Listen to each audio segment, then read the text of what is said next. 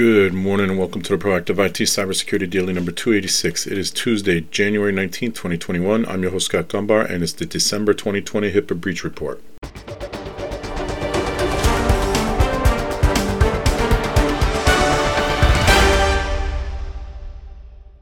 This podcast is brought to you by Nuage Tech, a client focused and security minded IT consultant based in central Connecticut. You can visit us at nuagetech.com. That's N W A J tech.com. Good morning and happy Tuesday. Welcome to another episode of the Proactive IT Cybersecurity Daily.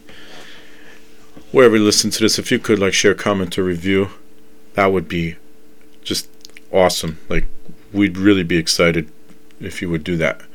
And we would thank you graciously uh, all over social media, maybe. I don't know. Uh, and if you're in a HIPAA compliant business, you can go to Facebook and or LinkedIn, join the Get HIPAA Compliance group and learn all about HIPAA stuff. Um, we have the, of course, the December HIPAA breach report, so you'll learn some stuff today. Don't have a lot of news as opposed to yesterday. Yesterday was there was a ton of news, but today, not so much, and that's a good thing. Um, so let's jump into it. First up on Bleeping Computer, IOBit forms hacked in widespread Dero HE ransomware attack. I've not heard of this one yet. So Dero is D E R O, and an HE ransomware attack. IOBit is a Windows utility developer primarily develop tools for optimizing and um, securing Windows operating systems. They are known for looks like the the program they're best known for is Advanced System Care the Dero HE ransomware attackers got into the IOBit forum, started emailing all the forum members that they have they are entitled to a free one-year license to their software as a special perk. The um, website redirects to H hxxps. I don't know how you do that. Colon slash slash forums dot iobit.com I think that's just so that it doesn't actually link to it. So it was redirecting to forums.iobit.com slash promo.html. Somehow they managed to be able to get that to download a file called frio-iobit-license-promo.zip and it was um, it was digitally signed iobit files except for one DLL file which was not digitally signed and that was the ransomware. Um, so those that were that did download it and install it installed ransomware. Um, and let's see what that's going to cost you. It doesn't say your files have been encrypted. Don't try to change files by yourself. Don't use any third-party software. Blah blah blah. Tell iobit.com to send us ten or a hundred thousand Dero coin to this address. So and then it gives you a Dero coin address. I don't know what a 100,000 Dero coin works out to be. Let's see if they have it listed here. Um, does not look like it does. So I don't know what that works out to be in, in US dollars. But the forms at IOBIT were compromised, and as a result, members received this ransom. It starts out with, um, okay, so looks like 200 Dero is worth $100, so that would mean 100,000 would be $50,000 if that's correct. Um, anyway, so IOBIT, comp, IOBIT forms compromised, members received ransomware, received a phishing email to download a free one year license for IOBIT software, and in actuality, it was a ransomware waiting to happen.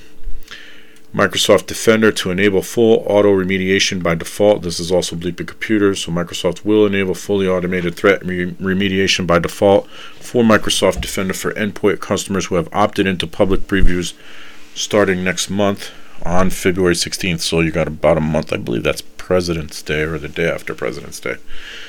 This change of the default automation level from semi to full comes after finding that organizations using full automation by default were more, more successful in remediating and containing threats. Now, you know, so we don't use Windows Defender uh, by default. We use different software, and I will tell you usually automating it makes it easier, at least if it quarantines it. You could always go back in and check it later. I don't know if that's how Windows Defender really works. Um, I don't find it as feature rich as the software we're using, but um, I know with our software it will quarantine anything, and then we have to go in and release it if it's if it's legitimate file. OpenWRT forum user data stolen and weekend data breach. Some more forms being compromised. The OpenWRT forum, a large community of enthusiasts of alternative open source operating systems for routers, announced a data breach, and I, I do know people that are using this. They do not use it, um, but I do know people that are using it. Forum administrators posted an announcement in a high visibility area explaining what happened and the risk to users stemming from exposing their data. Um, good password not enough. The attack occurred on Saturday around 4 a.m. Greenwich Mean Time. And this is when these things happen usually. When an unauthorized third party gained admin access to and copied a list with details about form users and related statistical information. Uh, I don't know what that means for you. Likely phishing emails if you are on the w- Open WRT forum.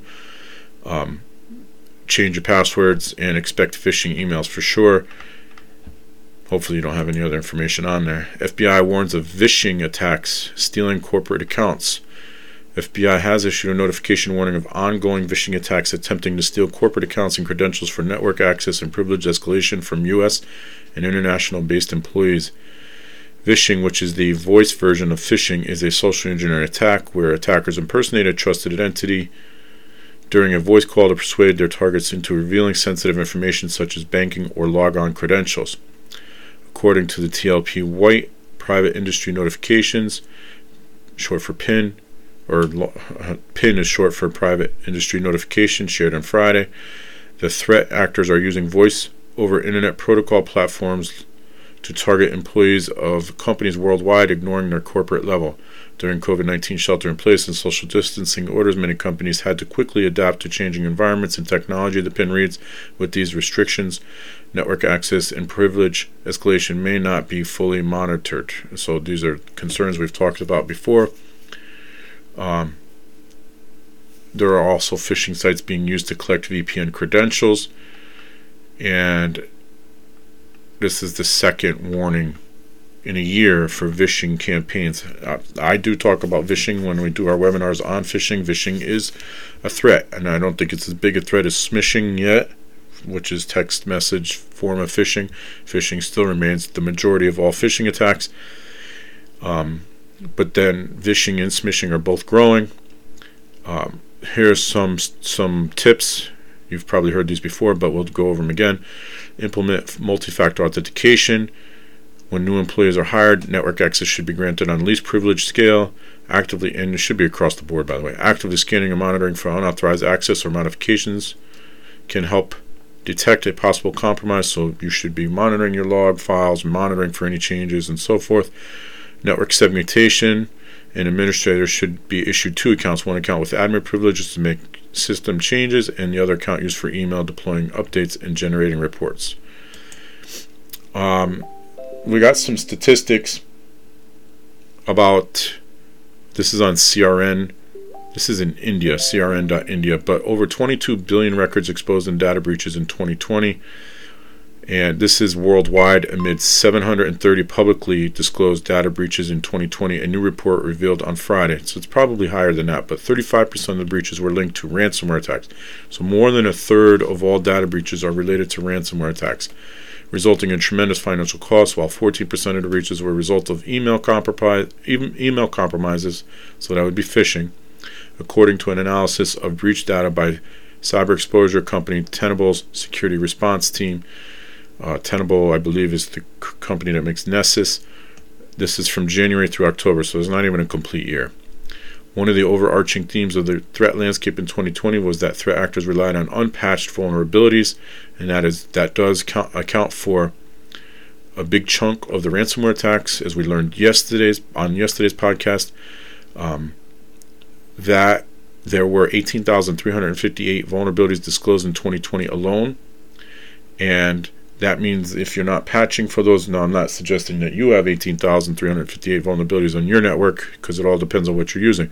But as an example, the Pulse VPN and Cisco uh, VPN software, both of those had vulnerabilities going back to 2019 that I'm, a large percentage of organizations that use those services still have not patched.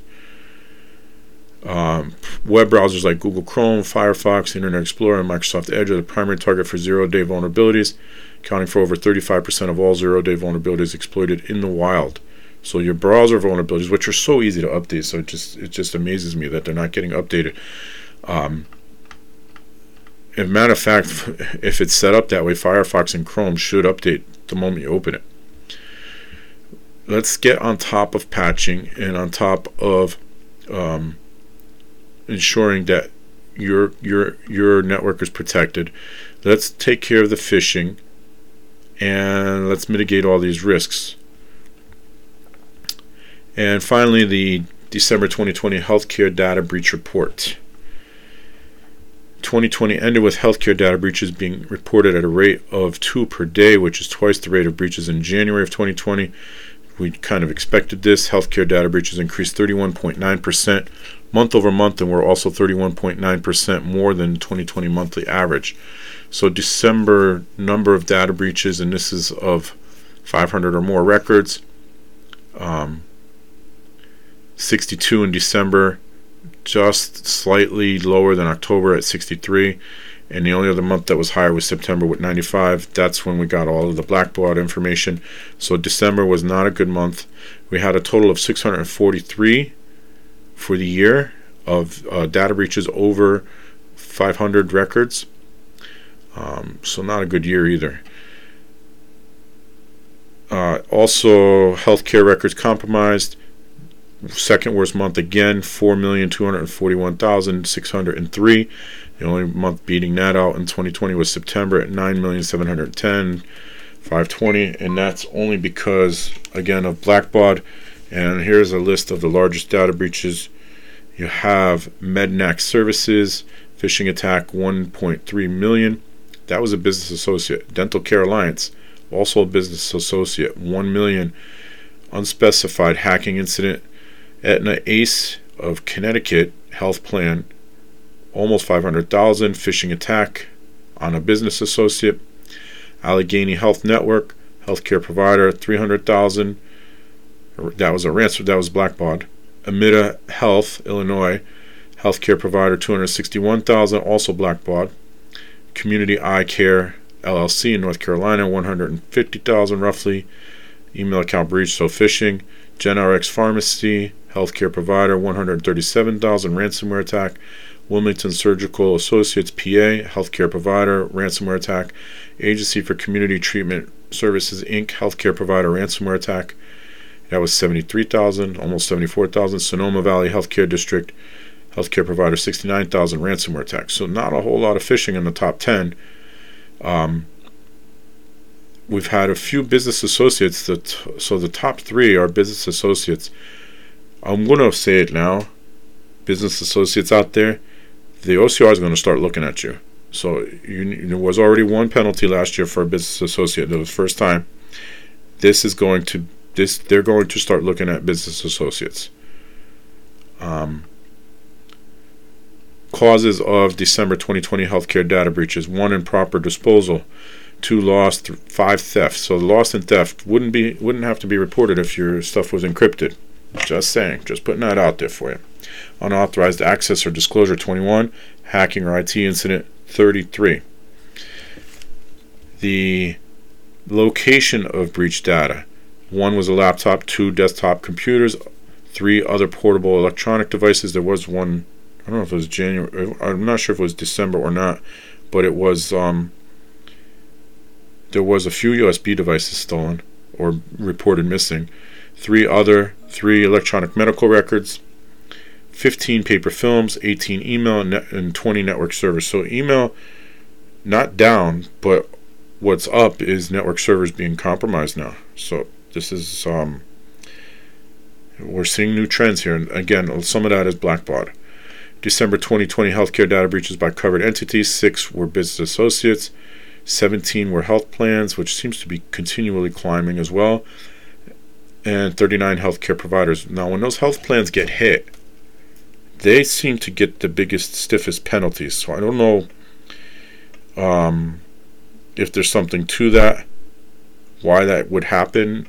For whatever reason, they get higher penalties, but they do seem to continue to get the big penalties. And we talked about Excellus yesterday with a penalty of over $5 million, and that, that was a, a settlement.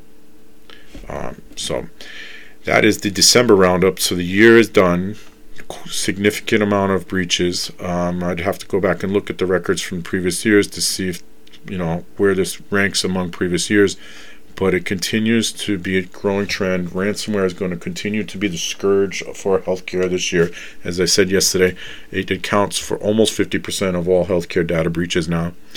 Um, it, you, you've got to do your best to improve your cybersecurity posture in your healthcare practice. Uh, it's no longer optional. It's no longer, you know, let's take chances with our patient records. It's just not. That's going to do it for this edition of the Proactive IT Cybersecurity Daily. So until tomorrow, stay healthy, stay safe, and stay secure.